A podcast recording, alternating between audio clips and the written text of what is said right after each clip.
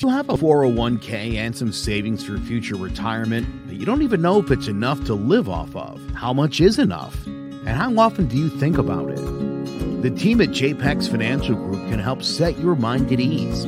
We specialize in creating strategies, doing the planning and managing of your financial, educational, and investment needs. We help clients pursue their investment goals with sound financial strategies. You deserve a personal, tailored plan. Lasting, meaningful, and open relationships are the foundation of our practice. You've worked hard for your money and should feel confident with your investment choices as you make decisions for your financial future. Your goals are our goals. We are dedicated to your needs and hopes for your future. Visit our website or give us a call at 860 430 5397. Clovercrest Media Group presents a CMG podcast. Keys to the City. Keys to the city, baby. When you see us, so you know. Crossed up by Kobe, little floated to Shaq, and then Shaq goes like this, and the rest is history. Pay attention. Don't tell me what to do, Devil Woman. What you saying, what we saying, prime. But I- Speaking of those But I, Lakers, but I, hold on, stun. But I didn't make my. you I didn't make my. me. I said Denver's gonna win. yeah, you did. You said that. See the Tom Brady. There's no other show like that. Clovercrest is doing great things right now. Streaming everywhere. Jones, a first down, wide open, it's Barkley. And Saquon Barkley will take it into the end zone. your best ability is, ava- of his availability. Saquon Barkley, he's great when he's on the field, but the problem is since 2018, he hasn't been healthy for this team. Look at this. They lob it to him. He taps it in off the glass. How about that? Porter Moser, I think right now is the best coach of college basketball, hands down. Fins two for three. He's done his part. Pitch is drilled to deep right field toward the pole, and it is gone. They don't mind not being what they were in the 90s as the best organization in baseball because the Yankees are not, aren't even close to the best organization in baseball. They're trying to be the Rays, and the Rays do this for a reason. Like, you're the Yankees.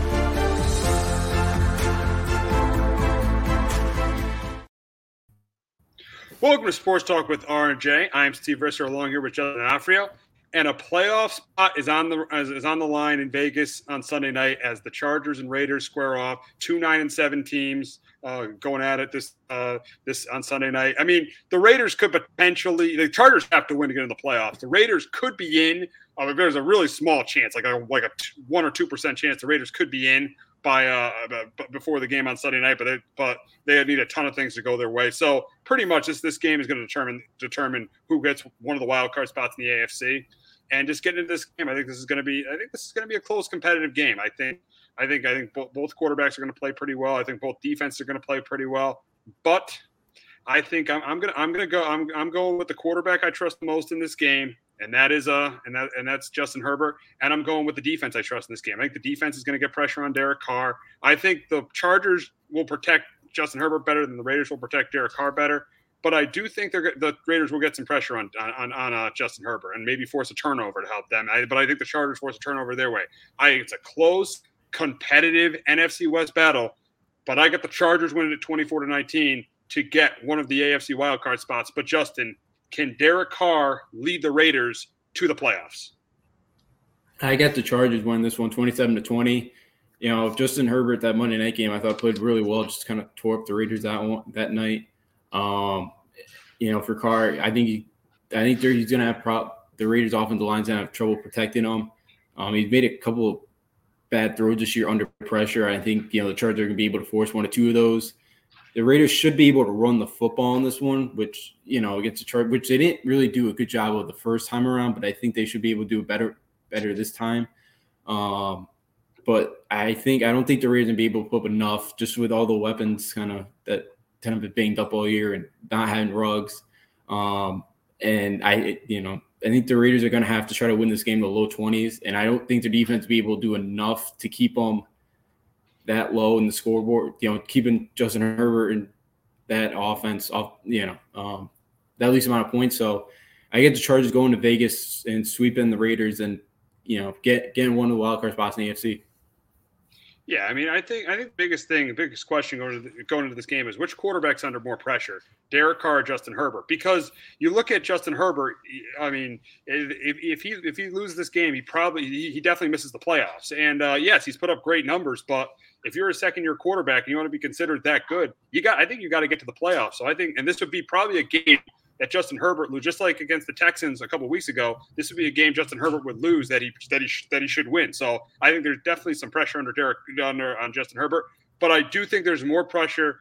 Uh, Derek Carr's under more pressure because the Raiders could just get rid of him after this game. They they don't know there's one more year left on his contract. They don't owe him any dead money. They're going to have a new head coach. They possibly could have a new GM. They could blow this thing. If the Raiders lose this game, they could completely blow this thing up. So I that's why I think there's more pressure on Derek Carr. But Justin, who do you think there's more pressure on to win this game, Justin Herbert or Derek Carr? Yeah, I'm with you. I with Derek Carr. It's you know eighth year in the league. He hasn't played in the playoffs yet because you know the one year that he was, he broke his broke his leg. You know on Christmas Eve, did not play in Houston that year, so he hasn't been yet. And yeah, you know his coach is good. You know Gruden's gone now, um, and, and Mike Mayock came in you know under Gruden because Mayock was like the draft expert, and that's what Gruden wanted help on. So it's not a sure thing that Mike Mayock, the GM, comes back either. So yeah, that new head coach, new GM, may want a totally new quarterback if you know if they do lose. Um, the Raiders do lose here on Sunday night.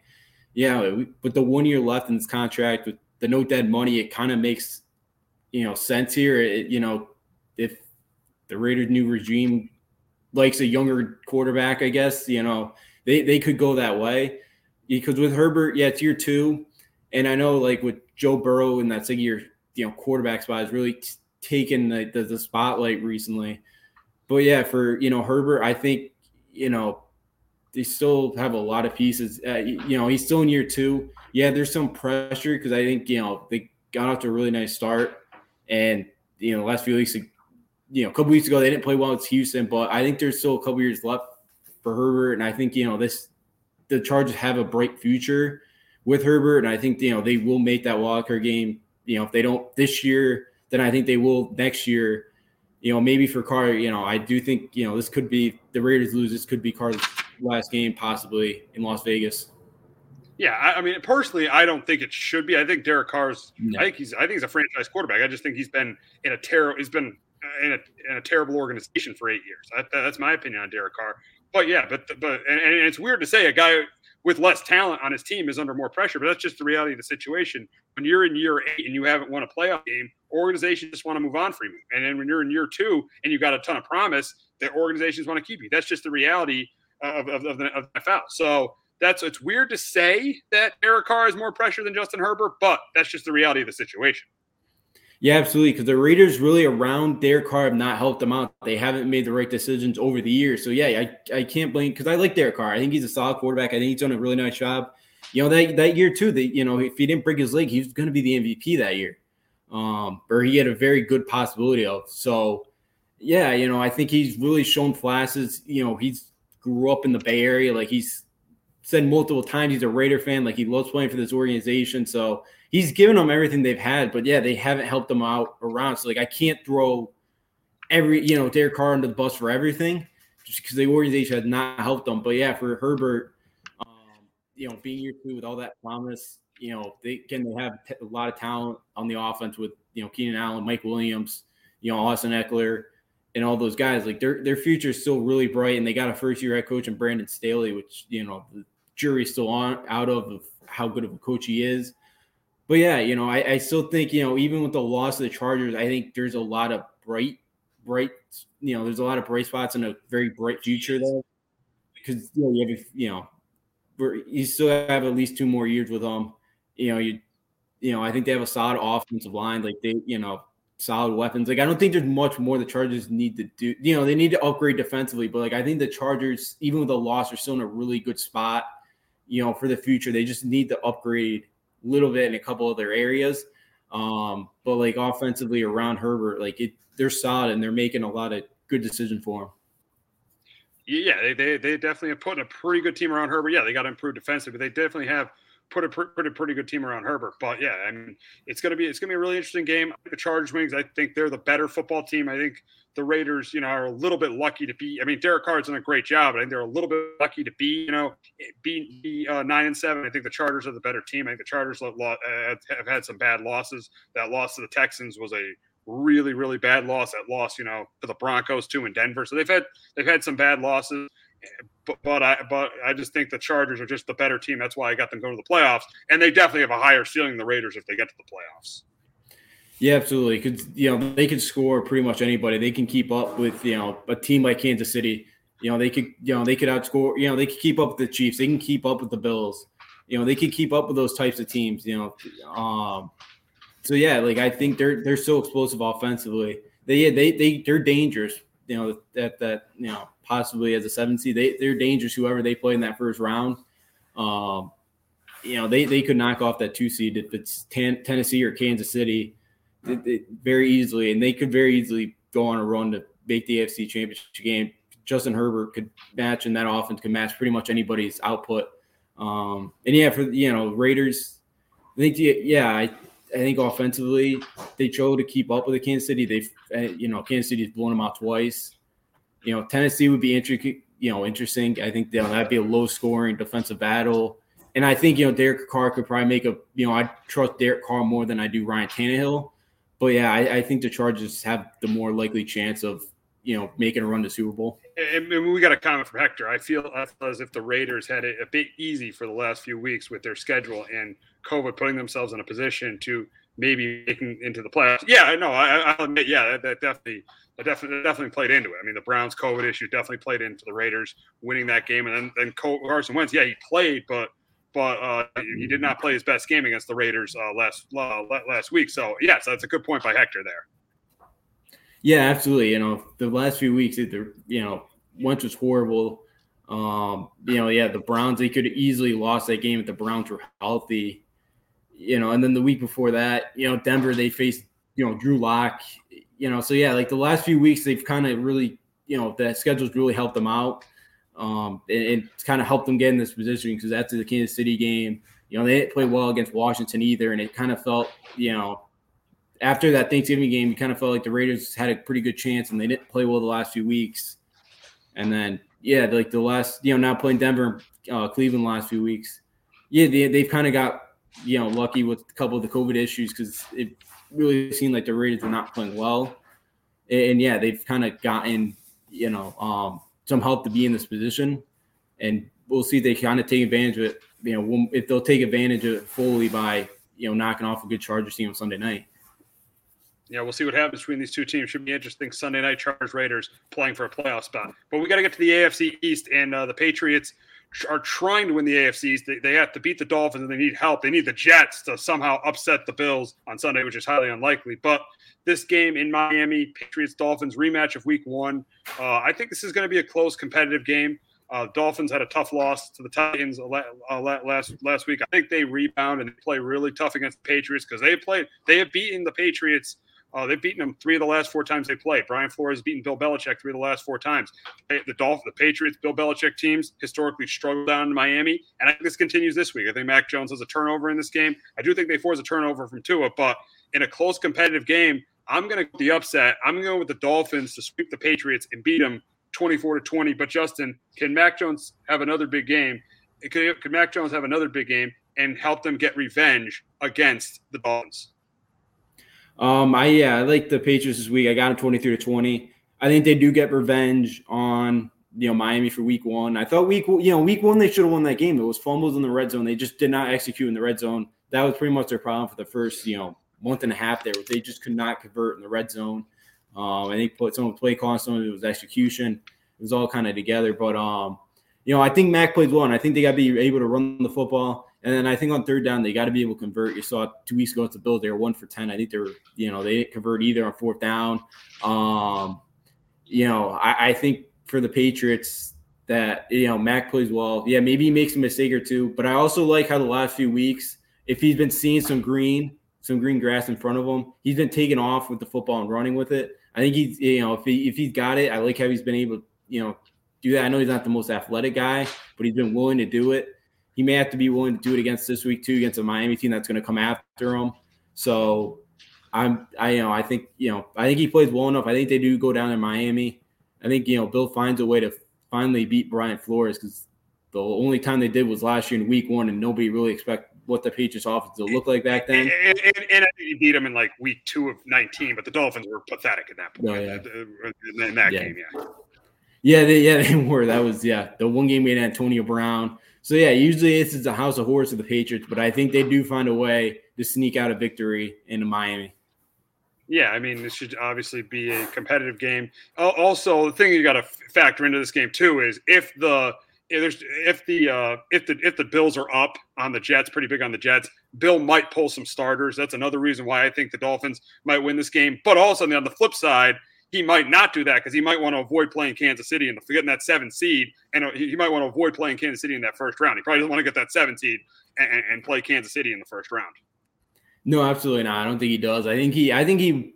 No, I don't know personally, but I, but I think he, the best bet probably Tennessee, maybe even Cincinnati. I I probably think more likely he'd like to play Tennessee again. You know, uh, But they're going to get the one seed though. There's there's no there's no way Oh, they're yeah, going to they play will. Tennessee. Yeah, because it would be. Yeah, Bu- it would, they it would- be I think to not, yeah. Buffalo and Cincinnati would present the best matchup for them. I think Buffalo Yeah. would probably present the best matchup for them because they're they're very one dimensional. And if they can get an, a windy day in Buffalo where the Patriots can run the ball, that, that that that they definitely have a chance to pull that upset. Yeah, I think Buffalo's probably bet. Yeah, because I think you know, like this weekend when we talk about Buffalo, it's supposed to be like a wintry mix. Like it doesn't really, you know, match well for Buffalo. Yeah, because they just Buffalo's not built to play at home in the month of January. Yeah, I think Bill would love another shot at them. You know, especially if it's going to be bad weather. I don't think as bad as you know it was that Monday night game. But yeah, it's gonna you know pretty you know could possibly be very cold, very maybe very windy again. So yeah, I, I think he would love to go to Buffalo again you know, and, and kind of the rubber match to try to get them in the playoffs because I think it the team they can beat. I thought Buffalo did a great job converting a third down, and there was a couple throws that Allen too kind of broke the Cardinals in for a quarterback and kind of came across, you know, came back across the middle of the field, and you know, there's just guys guys open, which is usually surprising. So I feel like the Patriots, you know, just tighten some things up, you know, could definitely beat them. And then J.C. Jackson had that pick too on the last drive, which you know he dropped it, but again, who knows? You know, the Patriots had a long drive just before Buffalo's defense go back in the field. Who knows? Maybe the Pats do go back down and, and win the game. So I feel like yeah, the the you know Bill would love to probably face um, Buffalo one more time and get another crack at those guys. Absolutely, absolutely, absolutely. We got some comments from James too. We got we got a lot of backups could be playing this week. Well, a lot of teams teams uh play could be playing a lot of backups this week. Oh, very oh yeah. I, I expect you know there's there's there's some teams like I could you never know with the Packers because the Packers are saying mm-hmm. that they Aaron Rodgers wants to play. We'll get into that. But then like a team like the Eagles who's been decimated by COVID, they're probably going to play a lot of their backups. I could see now the Bengals seeing all the COVID issues there, they could play a lot of their backups. So yeah, good point by James there. I yeah. But I think right before we went on, I think right before we went on air, Joe Burrow did. You uh, know, the Brown did announce that he's going to sit out this week. Like, Oh, okay, like twelve forty five. okay, I think they announced okay. that. So Okay, gotcha. Got it. Got it. Got it. Got it. Got it. So, so yeah, I mean, if a lot of backups are going to be, yeah, there's, there- that's a good point by James right there. But we got to stay in the AFC East, and the Bills are trying to win the AFC East for the second year in a row. They should this week against the Jets, but the, the Jets were competitive last week against the Buccaneers. But, but I just think that the Bills, with everything on the line, they don't lose this game. I think Devin Singletary is another good game on the ground. I think Josh Allen has a pretty good game too, and I think the Bills defense forces Zach uh, Zach Wilson to turn the ball over a couple times. That's why I got the Buffalo Bills winning the AFC East for the second year in a row, beating the Jets twenty to seven to ten. But Justin, can Zach Wilson lead the Jets to a huge upset win? It's going to be very challenging. I got the Bills 28 to 13. I thought Zach probably put his best game last week. I thought he was very confident. I thought he made some really nice throws. Um, you know, again, there's so you know, there's a couple downs. I thought a couple throws weren't the brightest, but again, I, I thought you know he showed a lot of confidence. I thought he showed a lot of poise. I thought he played well last week, and you know, I think it's a good spot here for the Jets. But I think in this game, it sounds like to be like a winnery mix the whole time. So I think they're gonna have to rely a lot on the ground game. So maybe the Jets can use them more as a running threat because he's very athletic. You know, it'd be interesting if the Jets use him that way. Maybe have a big game on the ground. But other than that, I think it's gonna be very tough, especially if they get behind early. It, you know, look at the weather. It does not seem like it's be a game where you know you're gonna be able to throw the ball over the place and have a ton of success Sunday. So, you know, if they can somehow get a lead, be able to run the football, especially with Zach, then maybe very slight possibility. But I, I think the Bills should be able to, take um the Bills should be able to win this game 20 13 at home. Yeah, yeah. I mean, this is a game the Bills should win, get a home game in the playoffs, uh, get a home games in, in the playoffs, and win the AFCs for the second year in a row. But we got we got to talk about a situation with the Buccaneers. I mean, they, they do play the Panthers this week, but first we got to talk about the Antonio Brown situation. I mean that that was a uh, that was a cra- I've never seen anything like that. I mean that Browns Jets game, him taking his taking his, his jersey off, taking all his pads off, and then walking out of the stadium. Uh, just a, an unfortunate situation for Antonio Brown. Bruce Arians making the right call, saying that uh, that he that uh, he's no longer a buck. He can't come back after that. And unfortunately for the guy, I hope he gets the help he needs. I really do. I hope he gets the help he needs right now. I mean that, that I mean I mean I just hope I hope right now. I just I just hope he get he gets help right now because mental illness is very very is a very serious thing. And I I hope Antonio Brown he, he shouldn't be playing playing football right now would enable him. He needs to be getting he needs to be getting help uh, before he, he he gets onto any NFL team. Yeah, absolutely. Um, yeah, that's something I've never seen before. Um, you know, it's you know, it's something you never think you're gonna see. Yeah, there's something that he definitely needs help right now. You know, and I think like a guy like Brady should be there for you know, it's like guys in a circle, a guy like Brady known from so long. I think he's he's the guy that needs to tell him like, hey, you know, you need to kind of, you know, you need to get help in this because yeah, something it's something's not right. And I know you know, he hasn't been cut yet. It sounds like you know they're trying to figure out if they can pay him or you know, like it's crazy. I just yeah, it just you know, it sounds like he's trying to. Sounds like somebody from the Tampa Bay Times down there was you know saying like Antonio Brown was has been injured the whole week and he wasn't well enough to play in the first place, but. Then I, I was kind of thinking like okay maybe but then it's like you see him doing jumping jacks in the end zone he looks perfectly fine so I don't I don't know if he's going to be able to have a case in that, but I just it, it's crazy, and I don't you know he he should not be playing football anytime soon. I don't think he will. I think you know again he's a guy that, that's got all you know the ultimate talent in the world, and we've seen it, but he just hasn't been able to really stay on the field, you know, for a while since being in Pittsburgh. And Mike Tomlin, you know, that guy deserves a lot of credit for you know keeping him in line for so long for because you know since leaving Pittsburgh it hasn't been good. But yeah I just you know I just hope he just gets the help he needs because he needs it. And I hope somebody is there telling him that you do need it because it's you know there's going to be a point in time where he's done with football. Maybe that point in time now and you're going to need to get help for the rest of your life and kind of just you know you know, he's only in his 30s. You know, he's got a lot of time left. So, you know, you hope that something kind of, you know, um, he gets help, you know. And um, Hector's comment, Terry Bradshaw to me was a bit out of line with his comments toward Antonio Brown. If the man is dealing with mental illness and help, then somebody needs to help him. And I absolutely, absolutely. somebody does. Absolutely agree with that. Absolutely agree, agree with that. Yeah, absolutely agree with that. That that he needs help. That's a that's a that's a great comment by Hector there.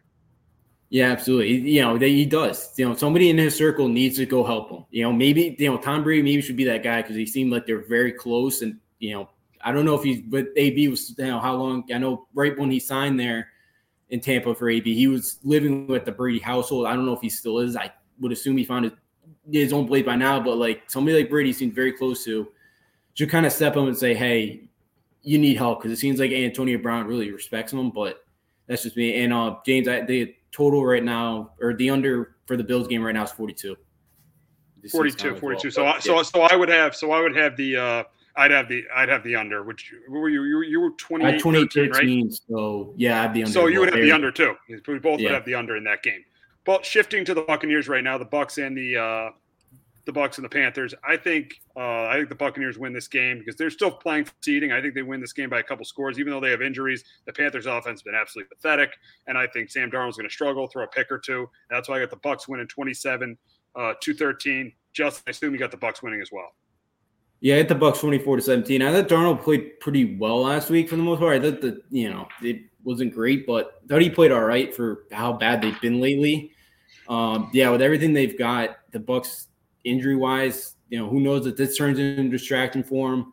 I think you know Carolina keeps it close. I think their defense kind of keeps this thing tight. I don't think Carolina's gonna be able to run the football very well. Darnold probably throws a couple of picks, but I do see Carolina's defense keeping them in this game with just everybody the Buccaneers have out right now.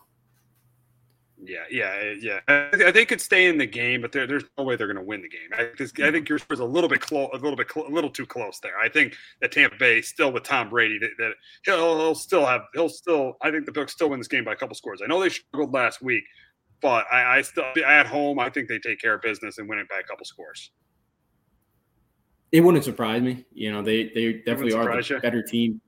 It would. It, it would. You know, like last week, I don't think anybody thought the Jets were going to go in there and, and, you know have any chance, especially towards the end of that game right there. But look, you know who knows? I you know I don't know the Carolina's really fighting for Matt Rhule. Seemed like last week they kind of fought there for Matt Rhule. They're you know I know ten New Orleans offense is shot, but you know I think that you know I think Matt Rhule gets them fired up, and I think they keep it close. I just I'm still a little, and I know Tom Brady. I'm still a little suspect right now. The Buccaneers offense. I just, I, I know everything's out. I didn't. They may have Fournette back. But you know, for the playoffs, I don't. I, I got to see him one more time. I just wasn't didn't really like the performance last week. Yeah, we'll see what happens with the Bucks. We'll see. We'll see what happens there. But we got to get to the NFC East, and we'll first talk about uh, the matchup on Saturday night between the Cowboys and Eagles. Not talk that much about the game. I think the Cowboys win this game big because the Eagles are going to be resting all their stars. I got them winning it thirty-one to ten. Dustin, I assume you got the same. But the bigger question is: is which team is going to make more noise in the playoffs. And and I, and I, think if I had to pick, it would be the Cowboys, but I don't think their team makes noise in the playoffs. I think there's a reason why the Cowboys won't make noise in the playoffs. First, Mike McCarthy's clock management has been absolutely horrendous this year, and it came back and it came back to bite him. It came finally came back to it finally caught up to him this week. I mean, obviously, you, saw in week two when he let 24 seconds go off the clock, and then Zach, uh, then uh, Zuerlein bailed him out, hit a 56 yard field goal. Week three, call a timeout against the Eagles right before the half. Week 15 against the Giants didn't didn't call a timeout. Let the clock run. They kicked a field goal. It finally caught up to him this week. There was a fumble by uh, Chase Edmonds fumbles, and and he had no had no timeouts left, so he couldn't challenge the play, and he costed the Cowboys a chance to win that game. His poor clock management caught up to him. Second for the Cowboys. What's really great on that team outside of Micah Parsons? Dak Prescott, he's good. He's not great. Amari Cooper, CeeDee Lamb, good, not great. Offensive line, good, not as great as it used to be. Uh, the, uh, the two edge rushers, Randy Gregory, good, not great. Uh, Trevon Diggs, yeah, he's 11 interceptions, but I think feel like he's overrated. So I think it's a there's a lot of good on the Cowboys, not great, and the coaching is not going to be able to overcome it. That's why I think the Cowboys only win one play, only win one, only win one playoff game at most, and don't get out of the divisional round. And then for the Eagles, I, I don't think that, I don't think the Eagles go far. I don't think the Eagles go far in the playoffs. They've had a good year. This is any disrespect to them, but the problem with the Eagles has been the problem with the Eagles is uh, with their roster. They don't really have you know anybody on the outside. DeVonta Smith has been decent, but he's no Ja'Marr Chase. Uh, Jalen Jalen Hurts at times makes bad decisions. We saw in that Giant game. And then my biggest issue is the I don't trust Nick Sirianni. I'm not sold on Nick Sirianni. I know they're nine and seven, but I'm not sold on the head coach. And a big reason for it is the slow starts. That game against the Giants, they lost. They were down 10 nothing in the third quarter. The Jets, the first half against the Jets, they gave up 18 points. Uh, the game against the, the game against the Red Washington, with Garrett Gilbert, the starter, they were down 10 nothing. Even that Giant game, they won 34 to 10 in week six, seven in week 16. It was a 3-3 game at halftime. And then the game last week where they were down 16 to 7 at, at the half. But they were they were they were able to get they were able to have a really good second half. And we were able to win that game but they were lucky they were playing the Washington football team, the, the Washington football team twice, the Giants twice, and the Jets. That's not going to happen in the playoffs. That's why I don't think this team goes further in the playoffs. Justin, I know you got the Cowboys winning. Which team do you, if, if either team, which team do you think makes more noise in the playoffs? Yeah, I get Dallas 31 to 13. I'll just say that first. But yeah, I, I got to go Dallas, even though I, I don't think Sanders is listening right now. But yeah, I try to trust the Cowboys for a week. I, I, I, I think Sanders hi- hiding. I think Sanders hiding right now because uh, he knows we're bashing the Cowboys. He knows the truth is there. I, I even commented yeah. on Stir the Pot Sports last night, said the Cowboys would not win more than one playoff game, and he agrees with me. He knows what he knows it now. He, what I've been saying yeah. since week, what since I've been saying since week nine is coming true. I told him because I've seen this so many times. I've seen this for, for my entire life. The Cowboys have never been great my entire life. And, and then people try to try to convince me, oh, this year's different. This year's different. Sunday showed why this year isn't different. I mean, all you know, the, all the guys the Cardinals, the Cowboys were mostly healthy. Look at all the guys the Cardinals had out. They had DeAndre Hopkins out. They had James Conner out. They had uh, they had DJ Humphries out. They had Marcus Golden out. They had Rondale Moore out. All the injuries the Cardinals had, they still went in there and won the game. So that, that's why you know this year is not different for the for, for the Cowboys. And we got a comment from Hector. So Dallas win a wild card game. It's possible they could. No, they played the Cardinals and Rams. I'm definitely picking against them to win that game. Yeah. I'm just saying if they somehow get the number two or three seed and they play like the Eagles in the first round, that's where I, that's where I'm referencing they could win a wild card game. You know for sure if they play the Cardinals or Rams, I am definitely not picking them in that game. Yeah, I probably go the Rams or Cardinals right now. Even after like Kliff Kingsbury tried to hand Mike McCarthy the game as much as possible, you know, he, he tried to give back, you know, trying to give him a gift back but McCarthy still wouldn't take it. But yeah, you know, Dallas to meet Dallas will be the four seed more than likely. So they probably either, you know, so yeah, they're probably going to get either Arizona, you know, or, or or LA, which I don't really feel great about Matt Stafford right now, but I'd probably still take the Rams over the Cowboys right now because yeah, I have no trust in them. It just yeah, this offense they show flashes, but it's they haven't really like again watched it two weeks ago. They played well. It just it's been the inconsistency all year. You know, the second or the third quarter, um, New Orleans, yeah, they'll be the seven. Um, yeah, if so, they, if, if yeah. they if they win, yeah, they'll be the seventh Yeah. seed in the playoffs. Yeah. Dallas will be the fourth. Yeah, Dallas. There'll be a lot. lot will have to happen if that for Dallas not to be the number four seed. Yeah, yeah, more than likely, I can't see you know Tampa Bay losing. I you know, um, yeah, I can't see him getting up to the two seed. I think it's too much of a, an ask, I, you know, right now. But um, yeah, I just I think Dallas. It's just the inconsistency offensively, the coaching, as you mentioned. Um, you know, yeah, Micah Mi- Micah Parsons been unbelievable this year. He should be in the running. You know, obviously, one rookie defense player of the year could you know he should be you know he's in the defensive player of the year category as well. You know he's been outstanding. He's really helped that defense out a lot this year. But it's like yeah, the third quarter they ran what like three plays or like five plays. Like they did, you know they just got back to back three and outs coming out the third quarter. Like you know I just thought it was just poor execution there by the Cowboys. I just do you don't know what you're gonna get. Like yeah, this week against Philadelphia, they'll probably look like you know they'll probably look like they were some Patriots this week, but It- against somebody it's decent, hard not to. It probably will be hard not to to, to, to, look really Yeah. good against Philly this week. Yeah, I will because they'll be going up against the second teamers. And so, but yeah, I think Philly goes. I mean, Dallas goes farther. And the reason why I can't take Philly is what's their best win at home against New Orleans? That's you know they've they've been up on everybody they should, but they haven't been anybody they shouldn't. And they're sitting there as a six seed. They ain't going. You know, they're not. They're not winning the game. You know, um, whoever they get that three spot. You know, I just I, think just the can't only see it. chance. I think the only chance they have to win a game is if they play the Cowboys because they know that they'll they know the Cowboys. It'll be their third time playing the Cowboys, so they know them, and they're going to be able to see this week what the Cowboys are doing because the Cowboys are going to play their starters. So I think the only team they could beat in the playoffs is, is the Cowboys. So they, uh, to me, they can't beat any team in the West. They can't beat they can't beat the uh, they can't beat the Bucks, and uh, they can't beat the Bucks. So the only team they could beat in the postseason to me is is is is, is, the uh, is the cow is the Cowboys. And that yeah, Obi says Bucks versus Eagles would it would be right Yeah. now. That's a terrible, terrible matchup for the Tampa for the uh for the for the, for the Eagles because the because the Bucks stopped the run well. So I think the Bucks would even with the injuries the Bucks have, the Bucks would still beat them by a couple scores. So yeah, and, and you said the Eagles haven't beaten anyone that they've been that they've they haven't been they, that, that's uh, better than them. That's because the head coach is I'm not sold on the head coach. I don't think the head, the, this team can beat teams that they're more talented than, but they can't beat teams with more talent, and that shows you why Nick Sirianni has. And a lot of people say, "Oh, Nick Sirianni's done a really good job." No, he hasn't. He has not proven to be a solid coach in the league yet. No, they haven't. They haven't beaten anybody they shouldn't. You know, they they being up on the Giants, or actually, well, they split with the Giants. But yeah, like that game was again. I don't know how that's inexcusable. They lost the game. Yeah, they beat up on Washington, very banged up Washington team that's been battling COVID for a while.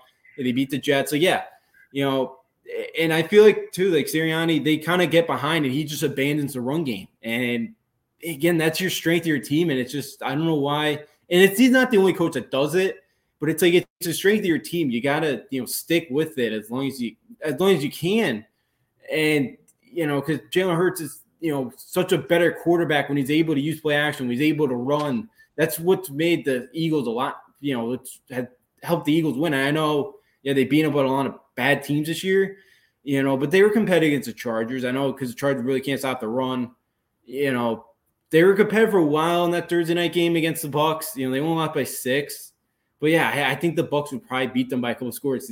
Yeah, I, I can't see Jalen Hurts beating Tampa Bay through the air. Probably make some plays, but yeah, I again I think Tom Brady would tear them up. So yeah, I can't see the Eagles winning a game unless if it's Dallas. It's a division game, third time around. Yeah, they'll scout Dallas this week. You know, and I think the Eagles are a little bit different than they were week two with the way they've kind of gotten the run game going about halfway through the year. So yeah, I, I the Eagles would be the only chance they would have if they do beat play Dallas, and that's on very unlikely of happening.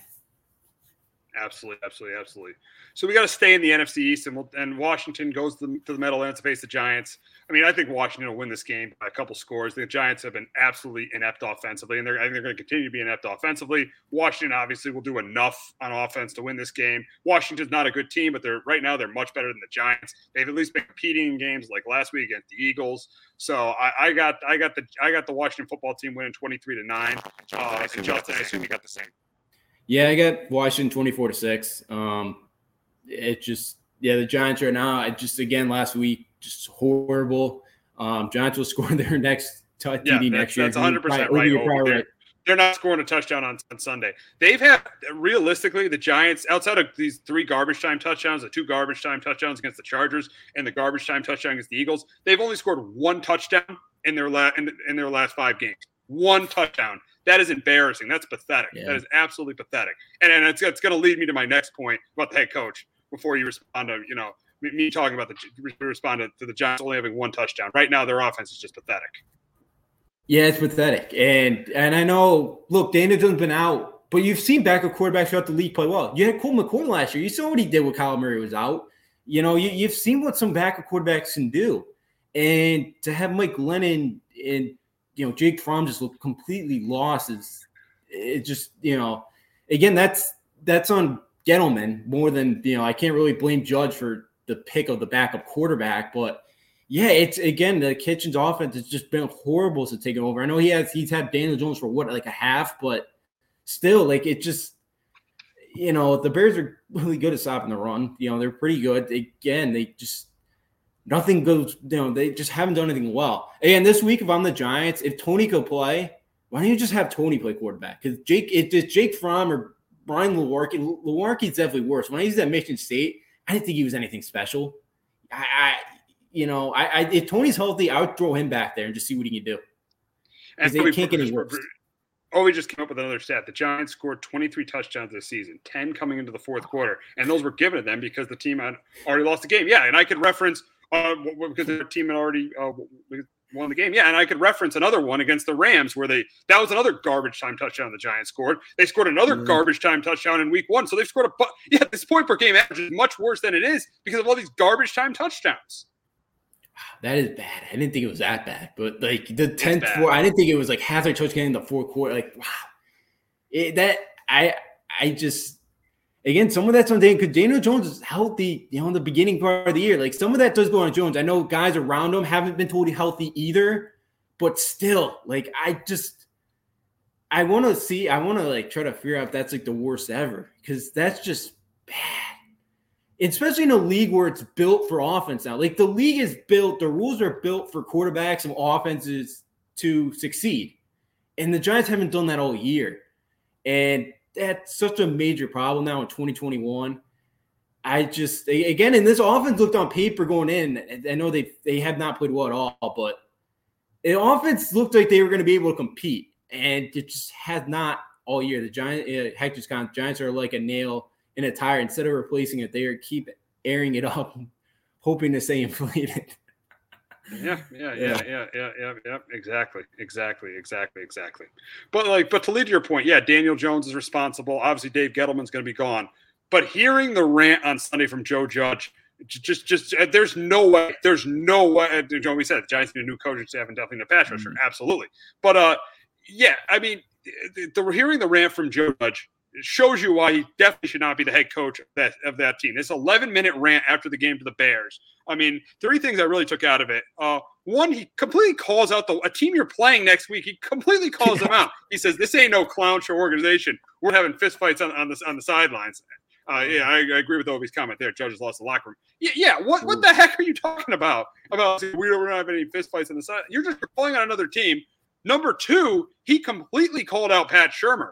And yeah, I'm not saying Pat Shurmur was a good coach. But he did a better he did a better job than you've done with this team. The team was actually he said the team quit under Pat Shurmur, which is a lie, which is a complete lie. If you look at the they they finished that season two and two. They they uh they they they were competitive against the Eagles and they lost in overtime. They beat the beat the Dolphins and they beat they beat they beat Washington and they actually were competitive until the fourth quarter against the Eagles. So there was no yeah the team wasn't good, but there was no in that team in 2019. So that was a lie. And then and then the biggest and the most disturbing thing he said is people call me twice a week uh, to, to, and say they miss playing here. I guarantee you Kyle, if you've checked the phone records, I want to see the phone records. I guarantee you, Kyler Fackrell, Dalvin Tomlinson, and Colt McCoy have not called you once since they left the Giants. They probably haven't even had a conversation with you. That is a that is a lie. That is why this guy has got to be gone. This guy has got to get fired. I know that it would be I know it'd be another coaching change, but this guy, this was a horrendous hire. This guy has got to be gone. Yeah. Um, now, yeah, the clown show one was great. Yeah, Ron Rivera listened to those things, so I like. I expect Ron Rivera. He's got the chance to run it up this week. Like, I, I fully expect him to run it up, and I fully. They missed playing for Bill, uh, Bill Parcells. Uh, yeah, they they that that was the best. Like, huh? Like you're four and twelve. Giants need Tom Coughlin to be president of operations. Because I know me and Jason yeah, are kind of talking like, you know, but like I, I the bad blood, I, you know, Jace mentioned there. Yeah, there's I, a lot of bad blood. There's a lot of bad blood because yeah, because Amara, uh, because Coughlin when he got fired, he got fired. Don't give me the resign now. You could say that he resigned. He got fired. He walked right by John Mara, and, and they did. He walked right by John Mara, and then John Mara a couple weeks ago says, "Oh, I think I found my next Belichick or Parcells," and doesn't even mention Tom Coughlin, who won him two Super Bowls. Yeah, that that, that was an insult to uh, Tom. So yeah, I don't know if Tom Coughlin will want to come back and work for John Mara. So yeah, I just you know, and then the other part too with the fans, I get 12 emails a day from the fans like encouraging me. I'm like, maybe that happened last year, maybe at the end of last year, but this year I, I can't imagine any giant fan is encouraged by you. I, yeah, really no can't. Emails that are there are no encouraging emails that are going on there. No encouraging emails.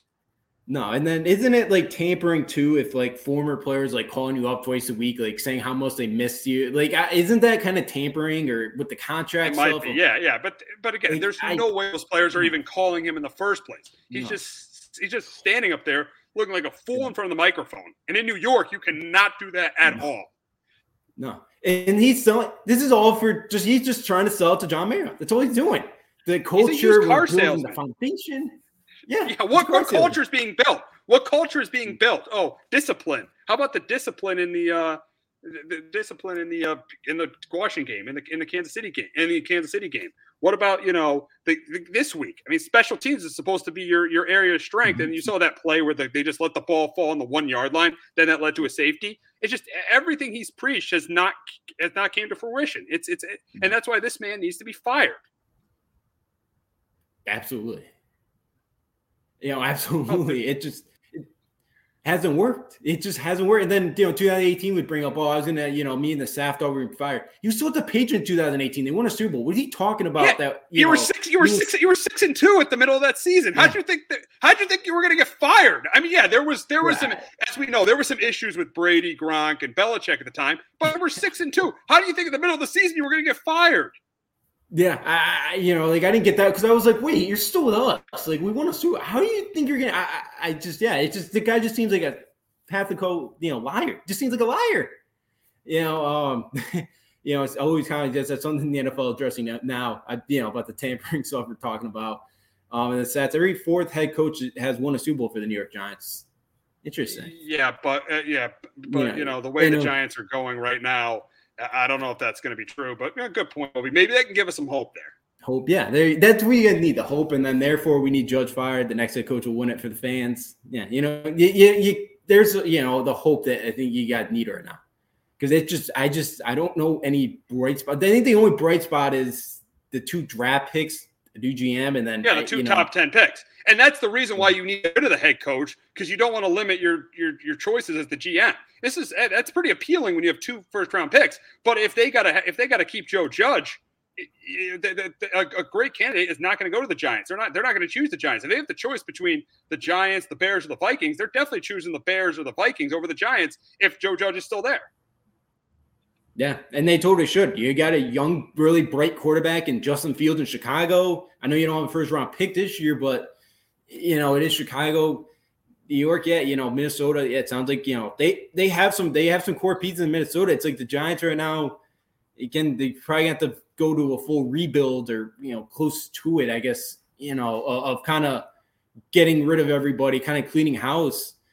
And, and yeah, I know it's tough. You don't want to fire another coach after two years but you know, I don't see this team fighting for him. I've seen this team just shut down, and you know, we kind of as you mentioned the numbers, like they just cannot. They don't score, and he mentions too with like the two big fourth down stops. You know, the last two weeks, it's like, but more than more, than likely those were like against the backups too. I believe like it's your first team defense going against your second team offense, or or Yeah, you know they're kind of going to run the football. It's He's just- referencing all the positives when it doesn't even matter. no. Yeah.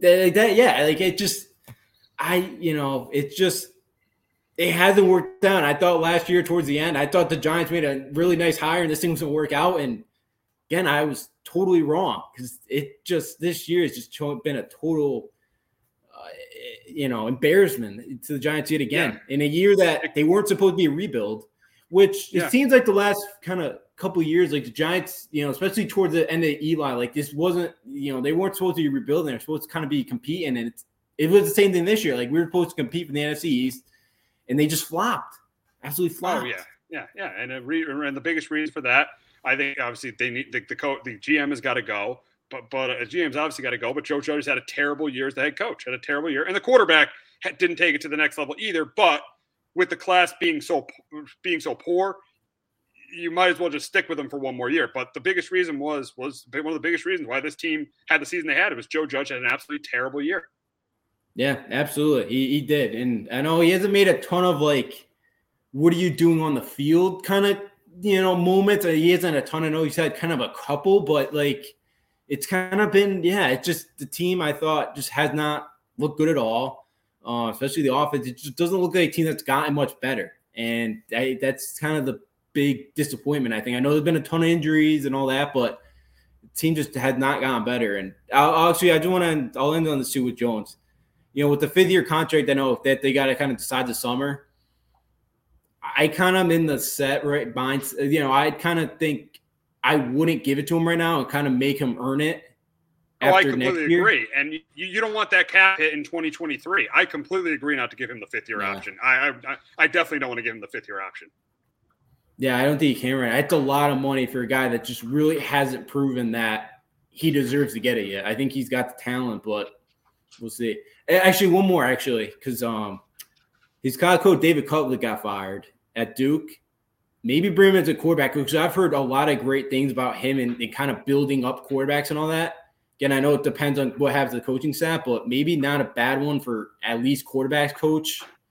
Maybe I don't. Yeah, you know, yeah, that's not a bad move. I would- I- Yeah, I wouldn't mind that move. I wouldn't mind him being a quarterbacks coach. But for Joe Judge, hopefully next year he's back your coaching staff being like an assistant special teams coach because he has been a complete disaster as Giants head coach. He has, and you know, Bill, Bill likes to, you know, likes to bring back his former guys that didn't work out. You know, he brought he back brought back he Patricia. brought brought back Patricia, he brought back McDaniels, he brings them all back. He brings them all back. So Yeah. let let him stay on your staff being a, being a being like a assistant special teams coach. Let, let him be there. I do not want him being the head coach of my team. But Sure we we got to move on to our best bets this week. And uh, uh, for me, my first one is I got the Steelers uh, beating the uh, winning and covering against the Ravens. I think there's a good chance Lamar doesn't play this week, and it's Tyler Huntley again. I think T.J. Watt could very easily break Michael Strahan's season single season record uh, for for sacks, single season uh, record for sacks in a season. All he needs is uh, two. He needs one to tie, two two uh, two to get it. That would get him at 23 and a half sacks. Right now, he's clearly the defensive player of the year. I think it's in a low scoring competitive game. Mike Tomlin, who is to me a Hall of Fame coach, has never had a losing season. Uh, I, I think I think they win that game. They don't make the. I don't think they make the playoffs, but they make it interesting on Sunday, beating the Ravens. Uh, second, I got the Dolphins plus seven against the Patriots. I think the Dolphins they play the Patriots tough. The Patriots struggle down in Miami. I think they definitely cover, and I got them winning this game against the Patriots, even though it doesn't matter to them. I got them winning this game against the Patriots. And then I got the Chargers in the Sunday night game against the uh, Raiders. I think that they're, as, we, as I said earlier, to, to, show, I think they're clearly the better team, and I think they win and cover and get into the playoffs. Justin, your best bets. My three I got this week. I got the Baltimore Ravens at home. I'm going opposite of you. I just think the way they the Steelers left that game Monday night, and then I heard the post game comment too. Like you know, he's like, "Oh yeah, you know, Ben Roethlisberger is like, oh yeah, we have a game Sunday." Like I just think the emotional roller coaster after Monday night. I just think Baltimore, even without Lamar Jackson, I thought they put hard last week the Rams. I think it's just a tough ass to come back for for the Steelers. To, you know, find a way this week after that emotional game Monday night to be able to come back, go to Baltimore, which again doesn't matter who Baltimore is going to have playing, if it's Lamar Jackson or not, they're going to love to knock off, just make sure that the Steelers have zero chance to make the playoffs. I'll take the Ravens at home to knock off the Steelers. Then I got the Miami Dolphins as well. Yes, they always play the Patriots tough. I think it's a game where the Patriots can win, but I don't think they blow them out. I don't think this. I think it's a one score game either way, and I think the Miami keeps it close. I think Tua plays well enough to kind of keep the Dolphins in it. I think the Patriots find a way to win. Um, you know, and the Patriots do find a way to win, but the Dolphins will cover. And then I got the Jets as well. I'll take a flyer with them. I I don't know what I'm getting from the Bills, and I think the Bills are going to have to run the ball a lot on Sunday. I know the Jets aren't great at stopping the run, but again, Allen was. I assume Allen plays better. I assume he could have a big day on the ground. I thought Wilson played better. I thought that I think the Jets. I know they've had kind of COVID and some injury issues defensively. But this is a Jet team that's been playing really hard the last few weeks under Robert Saleh. I think they come out yet again. I think they play hard for him. And I don't think they win, but I think they keep it closer than 17 points. I'll take the Jets as a flyer to keep it close um, as my third bet of the week yeah, yeah, we'll see what happens there. It should be interesting to see what happens, especially in those games in the AFC East. But we got to continue to talk about the Sunday slate, and I know we've just we both this was both of our best bets on both sides. You, I like the Steelers, you like the Ravens, but the Steelers heading to Baltimore to try to keep their slim playoff hopes alive against the Ravens, and I, th- as I said, I think they do. I think I just don't. I think they're they're, they're the team that's playing better right now. TJ Watt has been outstanding. Yeah, you could blame Ken Stefanski for not actually putting, giving uh, his right tackle any kind of help in that game. That's another story, yeah, the way the Browns coached that game on Monday night. That was that was absolutely pathetic. But yeah, I, I think that the Steelers are playing better right now than the Ravens. I think it's a close competitive game, but I think the Ravens was another close one. And I got the Steelers winning 20 to 17. But Justin, you like it the other way. You like the Ravens to to uh, end any these these Steelers slim playoff hopes. And the Ravens yeah, can still get in two, two if they get a bunch, of, but they need a ton of help. Yeah. Yeah, they need a bunch. So I know they're not dead yet. Um, I have the Ravens win this game close. I think yeah, twenty to fourteen. Now I had twenty sixteen, but because of the line, I got to got to change the score, I guess, a bit. Um, because I saw it three half originally. But yeah, I think the Ravens come in and they're gonna they're gonna ruin any chance. They still have a slim chance here to get a win, you know, to make the playoffs. But I thought their defense played well. I think they could force a couple of turnovers this week. I think the Ravens get after Big Ben. I just, I just mostly, I just think of the emotional roller coaster after Monday night. Now it's a short week. Everything that just happened. I just, you know, TJ Watt, yeah, he, you know, the way the Ravens offensive line's been, I think he's going to get the sack record. And two, you know, he didn't, he did play all, you know, 18 games too. So it's like you don't even have to put an asterisk next to his name. He missed a couple games, so which is even more impressive. But yeah, as long as the Ravens spot, slow down Diontae Johnson this time. I think he had over 100 yards the first time, and I he had eight or nine catches. He he beat them the first time. I know Ravens secondary is kind of banged up all year, but I'll take the Ravens. I'll, t- I'll take Harbaugh in Baltimore to come out and and any hopes the Pittsburgh Steelers have of making the playoffs. We got an AFC South matchup down in Jacksonville. The Colts, they win this game, they're in the playoffs. If they lose, they need a ton of help uh, on Sunday, but I think they're not going to have a problem winning this game. I think the running game, Jonathan Taylor's going to have a big day. I think Carson Wentz is going to throw a couple touchdown passes, and I think the defense is going to force turnovers from Trevor Lawrence. The Jaguars right now, them and the Giants are the two worst teams in football. I, I think that that can the Jaguars continue continue to play poorly, and I got the Colts getting into the playoffs, beating the Jaguars 34 to 10. But Justin, can Trevor Lawrence somehow lead the lead the Jags to an upset and ruin the Colts season? I can't see it. I got the Colts 27 14.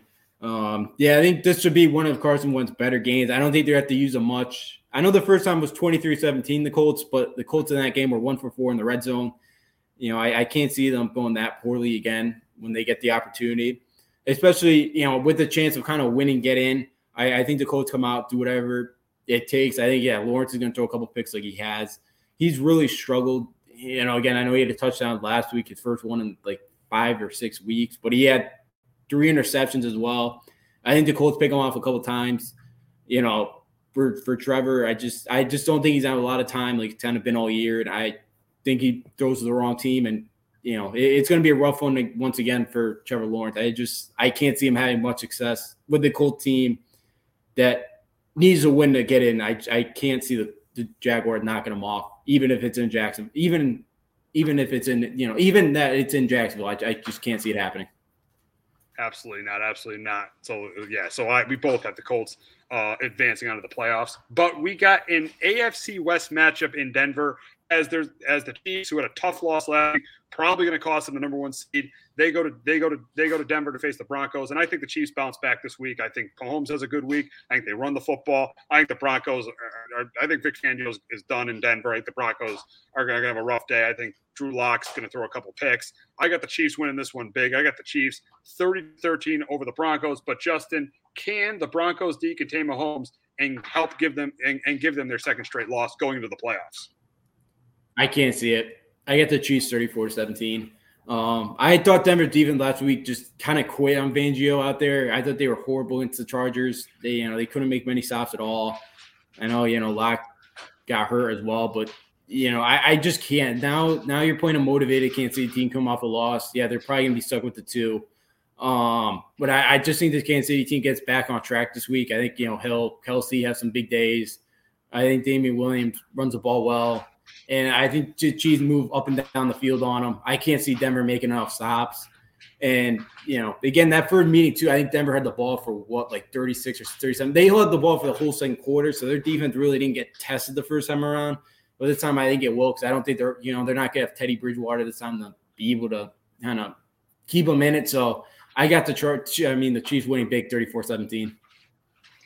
AFC South matchup in Houston. The Titans trying to get number one seed, uh, trying to get the number one seed. Got a very good chance of getting against the Texans. And I think the Texans they played hard. I think they're going to compete in this game. Try because they did beat the Titans earlier in the season. I think they're going to try to you know try to you know make it tough on the Titans. They're going to make it that easy on the Titans. I think they're going to play hard like they have uh, all season long. Uh, that's why their coaching staff has probably bought themselves another year but I, I think that uh, I think the Titans win this game uh, in the second. They pull away in the second half and win this game pretty easily. I think AJ Brown has a good game. I think Foreman has a pretty good game on the ground. I think Ken Hill throws a couple touchdown passes. I got the Titans getting the number one AFC, beating the Texans twenty eight to ten. But Justin, can the Texans sweep the Titans and and uh, and and ruin their chance to get the number one seed? I can't see it. I get the Titans twenty four to ten. Um, you know, yeah, Houston's been playing hard. I think they will once again. Um, you know, but I think they show us off the run of D'Onta Foreman, who they've really gotten going, and I think that's going to be a huge key for the Titans in the playoffs with him and Henry going back and forth. Um, you know, I just can't see Ryan Tannehill throwing the ball 52 times this time around in this matchup and throwing four interceptions. So I think you know Houston's gonna play hard. I think Davis Mills probably gets sacked a bunch. I can't see the Texans the way the way the Titan defense is playing. I can't see Davis Mills run, you know, go going up and down the field against this defense. So I think their offense is going to struggle, and I think their defense as well is going to struggle to get off the field. I think they're going to have a hard time slowing down the running game of the Titans this weekend. Yeah, yeah, absolutely, absolutely. So we got some meaningless games. We're going to just quickly go through. First, we got a game. Yes, it does mean something to the Bengals, but it probably isn't because the Chiefs are probably going to win. So they don't think the Bengals have any shot at getting home field. It looks like the Bengals are because they look they're sitting Joe Burrow, Mixon, and Trey Hendrickson uh, are on the COVID nineteen reserve list. So it looks like those guys are going to sit. So I think the the only reason, and I think that's and, and, I think that the Browns will win this game because the Bengals will play their second team guys. Even the Browns have looked terrible, uh, especially last week against the Steelers. But Case Keenum will start. They'll run. They'll run the ball with with D'Ernest Johnson. He'll have a pretty good game on the ground. And I think in a close competitive game, I got the Browns finishing eight and nine, beating the Bengals seventeen to ten. Justin, who do you got? Yeah, I get the Browns sixteen to fourteen. Um, it's Cleveland would have what an embarrassment of a year this has been. You know, after last year, you thought maybe something was coming, and you know they just kind of been horrible, and you know, and possibly could this be Baker's last start in Cleveland? Maybe it. Uh, you know, I think he, it sounds like they're going to bring in somebody to challenge him at least next, you know, the summer. So we'll see. But yeah, I think Cleveland does find a way. Hopefully, they actually try to use Nick Chubb this week because again, they just didn't once again last week. So he might not even play. He's, he's he's banged up. He might not even play in the game, and he probably should. Yeah. The game means nothing. I guess probably not. If he is banged up, probably not. Probably best just to, you know, get get him going for the offseason. But it is a disgrace that they just have not really used him the last few weeks. But um, yeah, I think Cleveland finds a way to knock off the Bengals second team, sixteen to fourteen. Uh, we got a game in Detroit between the Lions and the Packers. Is a tough game to pick because you don't know what Aaron Rodgers' plans are. He want. I, I, mean, listen. I'm for playing the starters. I really am for playing starters in certain situations, like the Giants at that Giant Patriot year, where it was. We all remember that game where the Giants were 15. The Patriots were 15 and 0. Giants 10 and 5. Uh, and, and the Giants had clinched the playoff spot the week before in Buffalo. And and uh, I was for them playing this for for the Giants playing the Stars because I think that offense needed to stay. They needed that offense needed needed that game to get on track and, and, and really give that team confidence to beat the to see if they could beat the Patriots if they play them in the Super Bowl. In this situation, though, I think the Packers need to sit their starters and they need to sit Aaron Rodgers. And I know Aaron Rodgers wants to play, he wants to stay sharp. I know he doesn't want to have two bye weeks in a row, but with his toe injury, he's got to be healthy for the playoffs. And I think I think eventually the Packers starters, a, a ton of their starters in this game, and and I don't know if Jared Goff's going to play or not, but I, I, do think the Lions, because they, they have competed for Dan Campbell, I do think they win this game just because they're going to play more of their starters than the Packers. That's why I got them winning to 20 to 13. Justin, who do you got? I had the Packers 19 to 17. My kind of um, kind of words here on Rodgers is if he really wants to play, I would manage it like week three or week four in the preseason. Just let him go for a drive or two. Just get him out there, especially with the toe injury. Like I don't think you want to force anything here. And then again, we saw Jordan Love. They, they, they, got no chance with Jordan Love out here to win probably a, a playoff game. That's you know not even so. I'd probably just go for a series or two, a quarter at the most, and then sit them the rest of the game, sit the rest of the starters. that's what I would do from the Packers, and I think they do find a way if Goff players or not. The battle the back, you know, back quarterbacks last year in Green Bay. Tim Boyle was there last year. Um, you know, I guess another audition here for Jordan Love, I think he probably plays a little bit better against the Lions, but not great still. And I think Green Bay does find a way to win the game, um, 19 to 17 over over Detroit.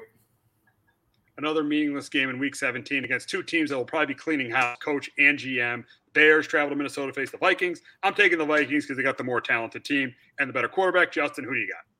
Yeah, the Vikings 21-17. Yeah, the biggest battle on this one is uh which coach gets fired first on Sunday or Monday morning. yeah, yeah, uh, yeah. Yes, yeah. I, I got the I had the Vikings. Hey, the Bears haven't quit on Matt Nagy. I respect that because we've all known that rating on the wall for a while. But yeah, I got I got the Vikings going, taking taking down the Bears on Sunday. All right, we'll go to the NFC West, and we got a matchup where the Seahawks are trying to spoil the Cardinals' chance to win the NFC West. Obviously, the Cardinals will need help from the 49ers, too. We got the Cardinals facing off with the Seahawks. And in this game, I think Russell Wilson will they'll compete. The Seahawks will compete in the game, but eventually the team that it means more to is going to win. I think Kyler Murray is a big week uh, uh, th- throwing the ball. I think they force a turnover from the Seahawks. They get pressure on Wilson and force a turnover. That's why I got the Cardinals finishing 12 and 5, beating the Seahawks 31 to 20 but Justin, can Russell Wilson end the Cards' chance to win the NFC West? Uh, it's very highly unlikely. I got the Cardinals 24 to 20.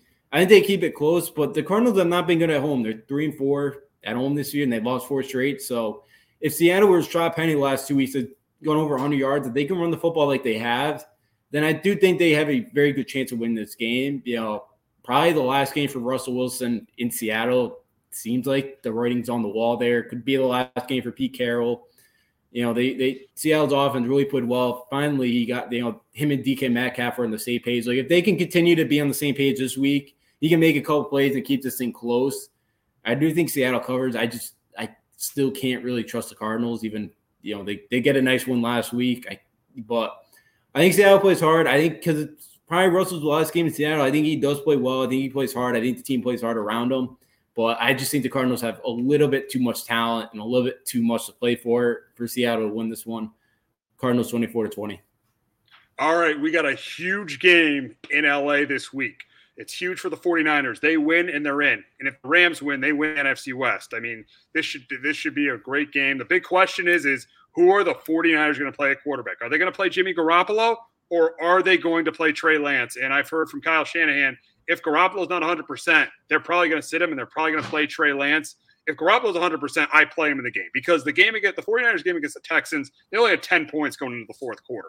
I mean, Trey Lance, he managed the game well, but they got they they're going to need a quarterback that's going to play a little bit better. I think I got to go with the more experienced quarterback here, and I got to go with the quarterback that's uh, that's beaten the Rams five consecutive times. The, the 49ers beating the Rams five consecutive times with Jimmy Garoppolo. We're not saying Garoppolo's great, but I think Garoppolo definitely gives the Niners a better chance to beat the Rams in this game. That's in, in this game. But for this game, I think this is a close competitive game. I think both quarterbacks turn the ball over each way. I think the Niners have success running the football, but in this close competitive game, I'm going to go with the team with the better defense and the quarterback that's going to make less mistakes. And ironically, I think that quarterback might be Matthew Stafford. I think it's a close competitive game, but I got the Rams uh, hurting the Niners' playoff hopes and winning the NFC West. I got them beating the Niners 23 to 20. But Justin, can the Niners win their sixth in a row against the Rams and clinch a playoff spot? If Jimmy G plays, I think they do. I get the same exact score, Drew 23 20. If if Jimmy G plays, I'll, I'll take the Niners because you know, I, I, think that experience there, the way they absolutely destroyed him the first time, Jimmy G played pretty well. But it is Trey Lance. Um, you know, I think the Rams stack the box and kind of try to make Trey Lance beat them to the air. You know, I think some gadget plays could be really key. Using continue use like Deebo Samuel in this game. Um, you know, again, if the Niners can run the football effectively, which I just think if there's no Jimmy G, I just I, I think the Rams is key on that, and I think it's a hard time for the Niners. But then I think Matthew Stafford keeps them in the game. I just I have not liked the way he's played. I think he's made a couple of big turnovers the last couple weeks that have kept his opponents in the game. I think it's very possible he could do that again. Um, you know, in the Niners the first time they were around, they were great on third down. They were nine for twelve. Like if they can get the third manageable and they could run and they don't have to use Lance's arm, then they could have some success in this game and very possibly win it. But without without Jimmy G, I just can't see the Niners knocking off the Rams with Matthew Stafford on Sunday. Yeah, I mean it's going to be a very hard spot. I, obviously, he uh, obviously Lance is going to be the starter no matter what, but it's just a very very hard spot for Trey Lance to go into in this game. So it's a very very interesting decision to see what Kyle Shanahan has done. But yeah, this is just a it's just all you want. This is really a game. You this is a great game to be in that 425 window. You got a team that you know is going to win a division that could win a division title, and a team that's going to fight for the playoffs. I mean, I'm re- this is the game I'm most excited to see in week seven, week 18. Yeah, this should be yeah, this should be a good one. Um, you know, this one obviously the Raiders just because you know my dad and brother being Raiders fans, they're not in too many games like this. So like I am cheering for the Raiders. I want to see them get in. I know it's kind of been a lot of disappointment. So like this is that's game number you know the the you know Rams Niners games number two. Number one's got to kind of be the Raiders for me. I've always like you know I've always cheered for the Raiders. I guess you know when they're not playing the Patriots or you know it doesn't affect the Patriots. So I, I got to say the Ra- Raider, Raiders Chargers good division game Sunday night. Um, you know, and I'm rooting for Derek Carr. I want to see Derek Carr get in. You know, get a playoff chance. You know, he's robbed it a couple years ago. So I think for me, it's it's the Chargers Raiders for me. Um, you know, hopefully Vegas does somehow knock them off and gets in the playoffs. So back to the NFC playoff race, and we got a NFC South matchup down in Atlanta as the Saints are trying to they they need the uh, Rams to beat the Niners. So the Saints are trying to get a playoff spot. They face the Falcons, who have been Matt Ryan has had a good year. I mean, they've been better than a lot of people thought this year, especially early in the season. A lot of people thought the Falcons would be terrible early in the season. Matt Ryan has had a really good year. I think it's a close, competitive game that comes right down to the end. But I, th- because I think Taysom Hill manages the game. I think Kamara does enough on the ground. I, I think Matt Ryan makes a play, but makes a mistake in this game. I think it comes down to the end where Matt Ryan has the ball in his hands. But the, just, but just like last week, the Saints defense makes a play, and that's why I got the Saints getting the number seven seed in the NFC and getting to the playoffs. I'm beating the Falcons 23 to 17. But Justin, can the Falcons sweep the Saints and ruin their playoff hopes? I can't see it. I got the Saints 20 to 13. You know, I think the first time around, the Saints kind of came off that big win, Tampa Bay, and Matt Ryan kind of torched them. And I know the Saints secondary still isn't great, um, but this defense has really stepped up. You know, the Saints have played well on the road. They're five and three, and the Falcons have really struggled at home. They're two and five. you know, I think yet again, I think the Saints defense steps up. I think they make a couple of key plays offensively. You know, I think they do cause a couple of turnovers. And yeah, I don't think the Saints offense is much, but I think with Taysom Hill, they do what they have to do. They score enough to win this game. I think he, you know, um, with Kamara, I think yeah, I think he could have a big day on the ground against the Falcons. So I just I can't see the Falcons being able to to um, score enough right now against the Saints defense unless it Taysom they're going to have to force Taysom Hill to throw a couple picks. He may, but you know he may throw one or two, but I don't. I still don't think it's to be enough. I think the Saints defense shuts down this Falcons offense and they go to the playoffs.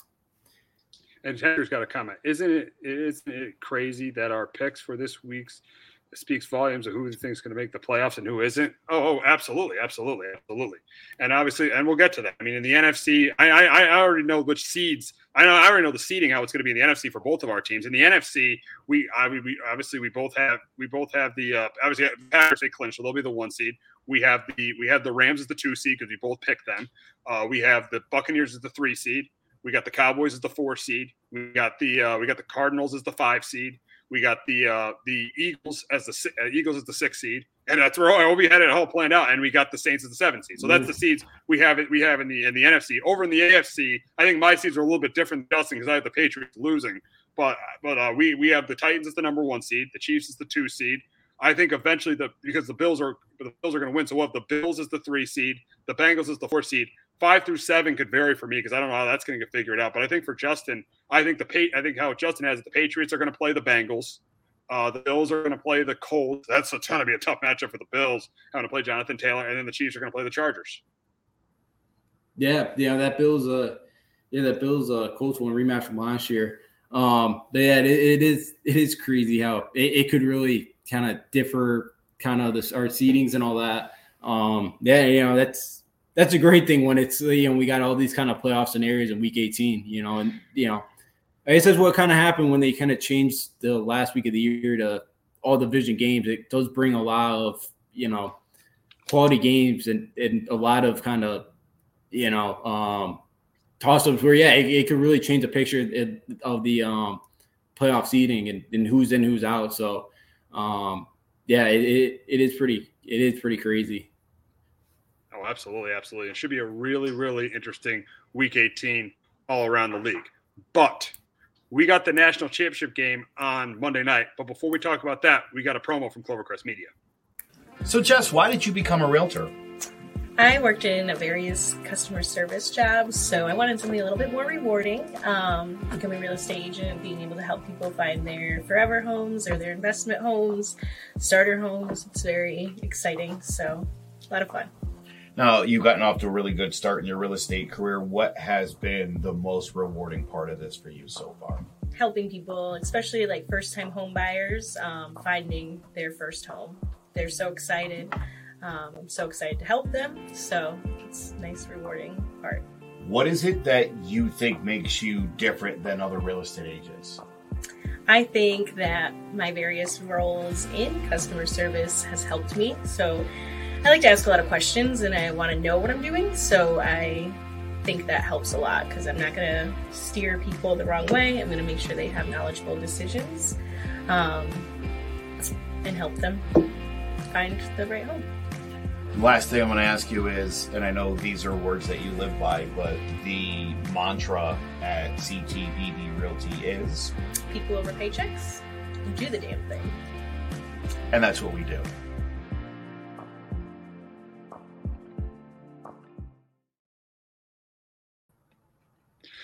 So uh, Monday night is the national championship game between uh, Georgia and Alabama, a rematch of the game in 2017. I think we kind of saw this coming as uh, Alabama and uh, Georgia both dominated in their uh, semifinal games, and uh, for this game, I think it's going to be I think it's going to be a great game. I think it's going to be a different result than the SEC championship game.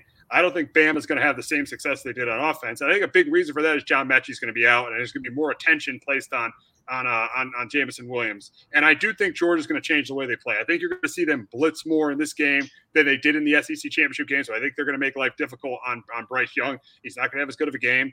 And I do think that uh, I do think that uh, Georgia is going to run the ball. They're not going to run it great, but a little better than they did in, in the matchup against uh, against Alabama. I think this is a really really close competitive game. But I think the difference is going to be is is John Metchie being out, Bryce Young's not going to have as good of a game. Brian Robinson, the way Georgia stops the run with Dean, with Dean Davis and uh, Walker on on, on that front seven, they pretty much have shut down the run from everybody all season long. So I don't think Robinson will be anywhere near the factory he was in the game against Cincinnati. So I think it's going to be a close competitive game. But I think the difference is is I usually don't take the better defense in a big game.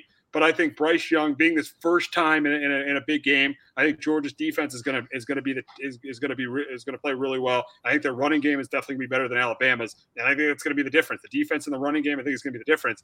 And I got Kirby Smart finally winning a big game, finally getting over the hump, finally beating Alabama. That's why I got Georgia winning the national championship, beating Alabama 23 to 20. But Justin, the first question I got is I got Georgia, but the first question I got is what does Bama have to do to win this game? For Bama, I think you know Bryce Young. I think he's done it to get rid of the football quickly this time. Last time, I thought you know, as you mentioned, that Georgia did not blitz. You know, did not blitz a whole t- a whole lot, and I think last time they thought they were going to get pressure, you know, easily, more easily.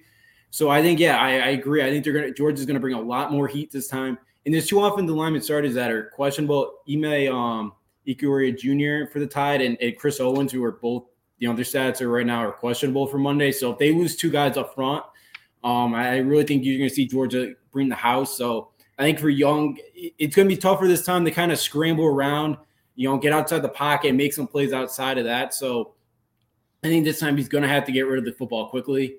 Uh, also in this game, I think Alabama, and I know they came from behind last time, but I think the time could be different. They fall behind. You know, I, I think they need to play out in front. You know, they need to get out in front in this game just because Georgia's you know team is a lot different. You saw when they got to get behind in you know in the SEC championship game. Stetson Bennett's not a guy that can really lead a comeback. You know, they're not a team that wants to you know hit big plays through the air. They want to you know they want to be third and like two. You know, third and third. You know, third and short. Eh, you know, um, you know it's a team that wants to run the football first.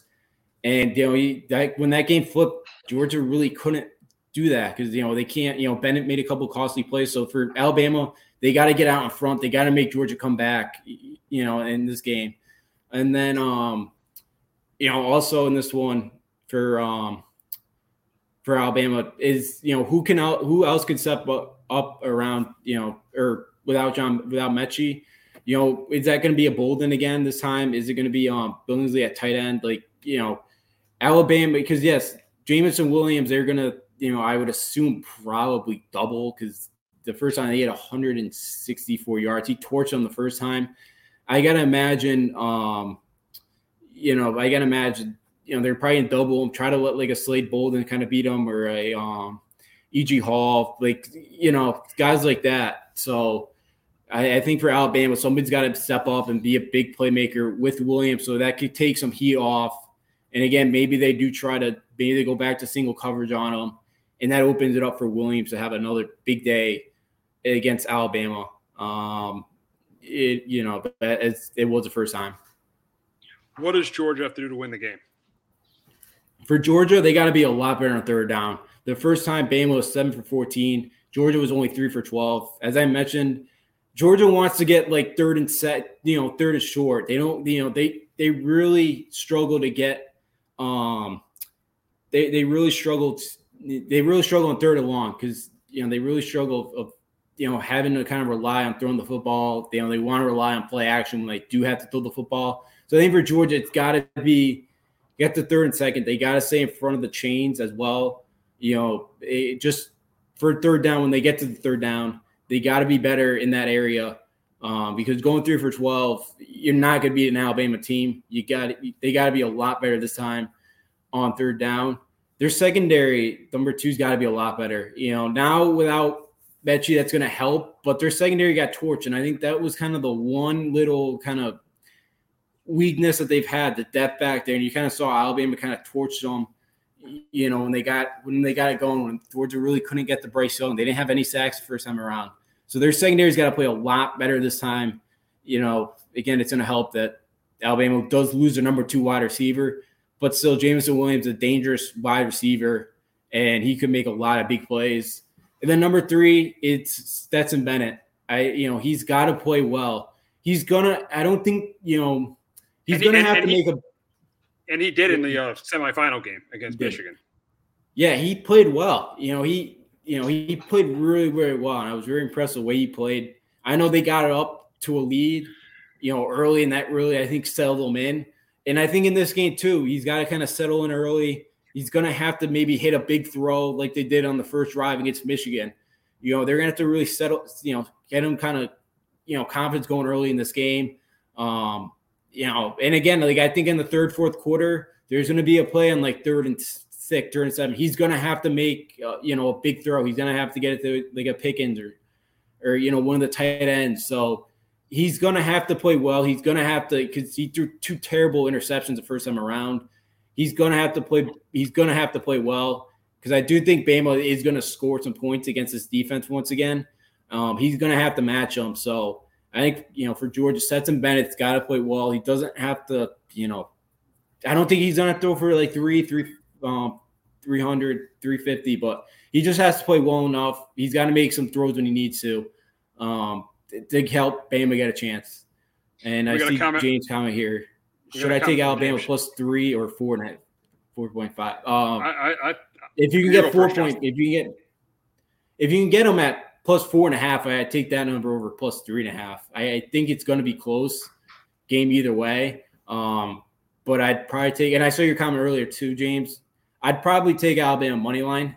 Um, you know, I'll, I'll kind of say my prediction in a minute, but I'd probably go Alabama money line too if you wanted to, and then you know, and then if you or if you want, you could probably take Alabama to cover because I, I, do think it's going to be a pretty close game. I know, but um, so yeah, I'd take the four and a half if you could get it. My philosophy is if Bama's getting points, you take Bama. You take Bama if, if they're getting points every single time. Yeah, yeah, absolutely. I think they've won six of the last seven, you know, Saban's been a dog. They've won outright. Then the only one was that 08 um, SC championship game with Tim Tebow led. So that was the only one he's lost outright. So yeah, taking as you know, you're right, Steve. Take take Saban as a dog. It's usually a safe bet. So what is your so what is the key matchup in this game? What is the most important and what is the what is the key matchup in this game in this national championship game? I think it's Bama's offensive line versus Georgia's defensive line. Because if all if Alabama's offensive line can hold Georgia enough and give Bryce Young enough time to be able to get the spread the football around, give it to a couple key guys, then I think Alabama wins this game. But if not, a George, Georgia's defensive line led by like a Jordan Davis, um, you know, Dean at the linebacker position, like it, it, you know, if Georgia if Georgia can get pressure and this kind of turns into Alabama game against Auburn and they can't they have no you know they can't pass block at all. They can't run block at all. Then I think Georgia wins this football game. You know, because you know I don't. You saw that offense; they couldn't do anything to the final few minutes of that game. It's Auburn. You know, so they finally kind of made the adjustments. But so I think for me, it's you know that offensive line versus defensive line because I do think that's going to be the true sign of who wins this football game. You know, depending on you know Alabama could block well enough, you know, or if Georgia's defensive line could be a game wrecker like it has most of the season with the way they've put pressure on a lot of quarterbacks. And I think in the run, I think in the run game that's going to be key too, because if Alabama gets some sort of a running game, I feel like they're definitely going to win. If Robinson goes for over 100 yards, Alabama will win this game because that's going to open up play action, and Bryce Young is going to have another big game against this Georgia defense.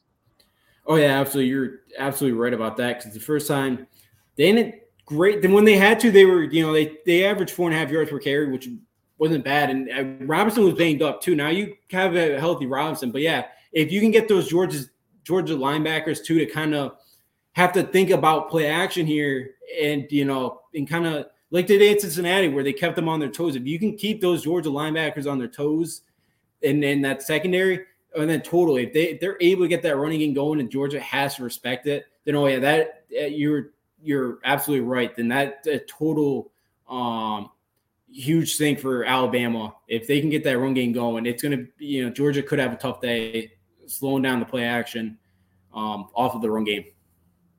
Yeah, and, but I don't think they're going to because no one has ran on Georgia all year long. When you have guys, you have NFL guys like Jordan Davis and a Kobe D in the middle, you're not running the football. I don't care how good your running game is. That's why Georgia's defense has been outstanding is the way they've been able to stop the run. But Justin, I got Georgia. Who do you think wins the national championship?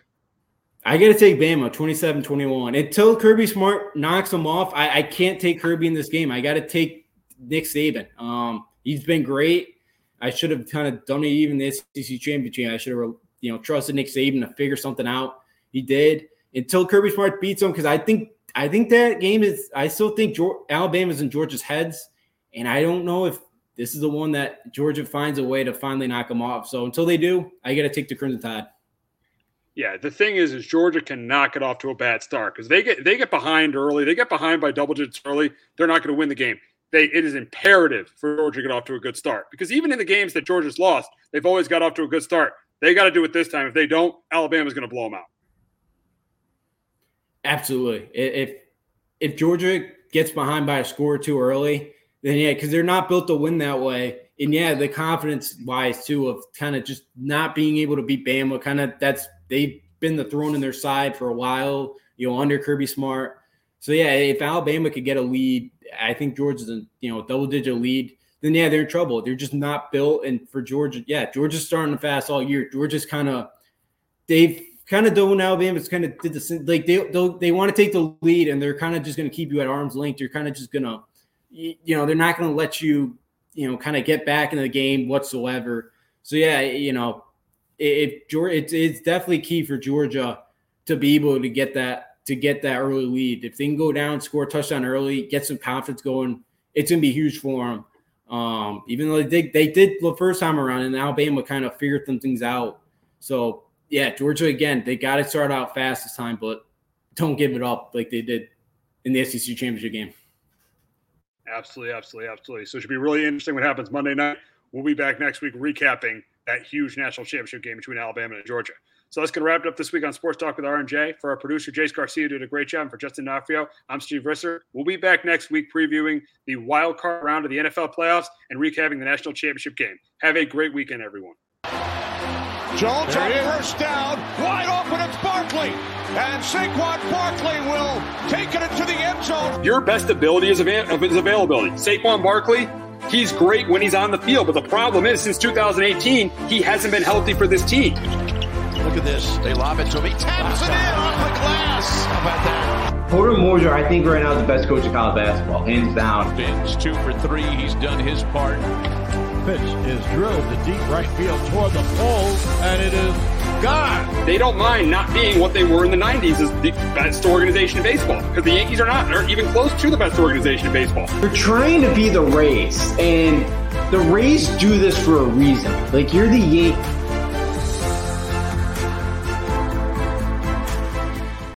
Hello, my name is Joe Aguirre. I'm the president of Clovercrest Media Group. And here at CMG, we have a wide variety of podcasts, including sports shows like Keys to the City, The Roll Call, Throwing Jabs, All Four Downs, and Jawing About the G-Men.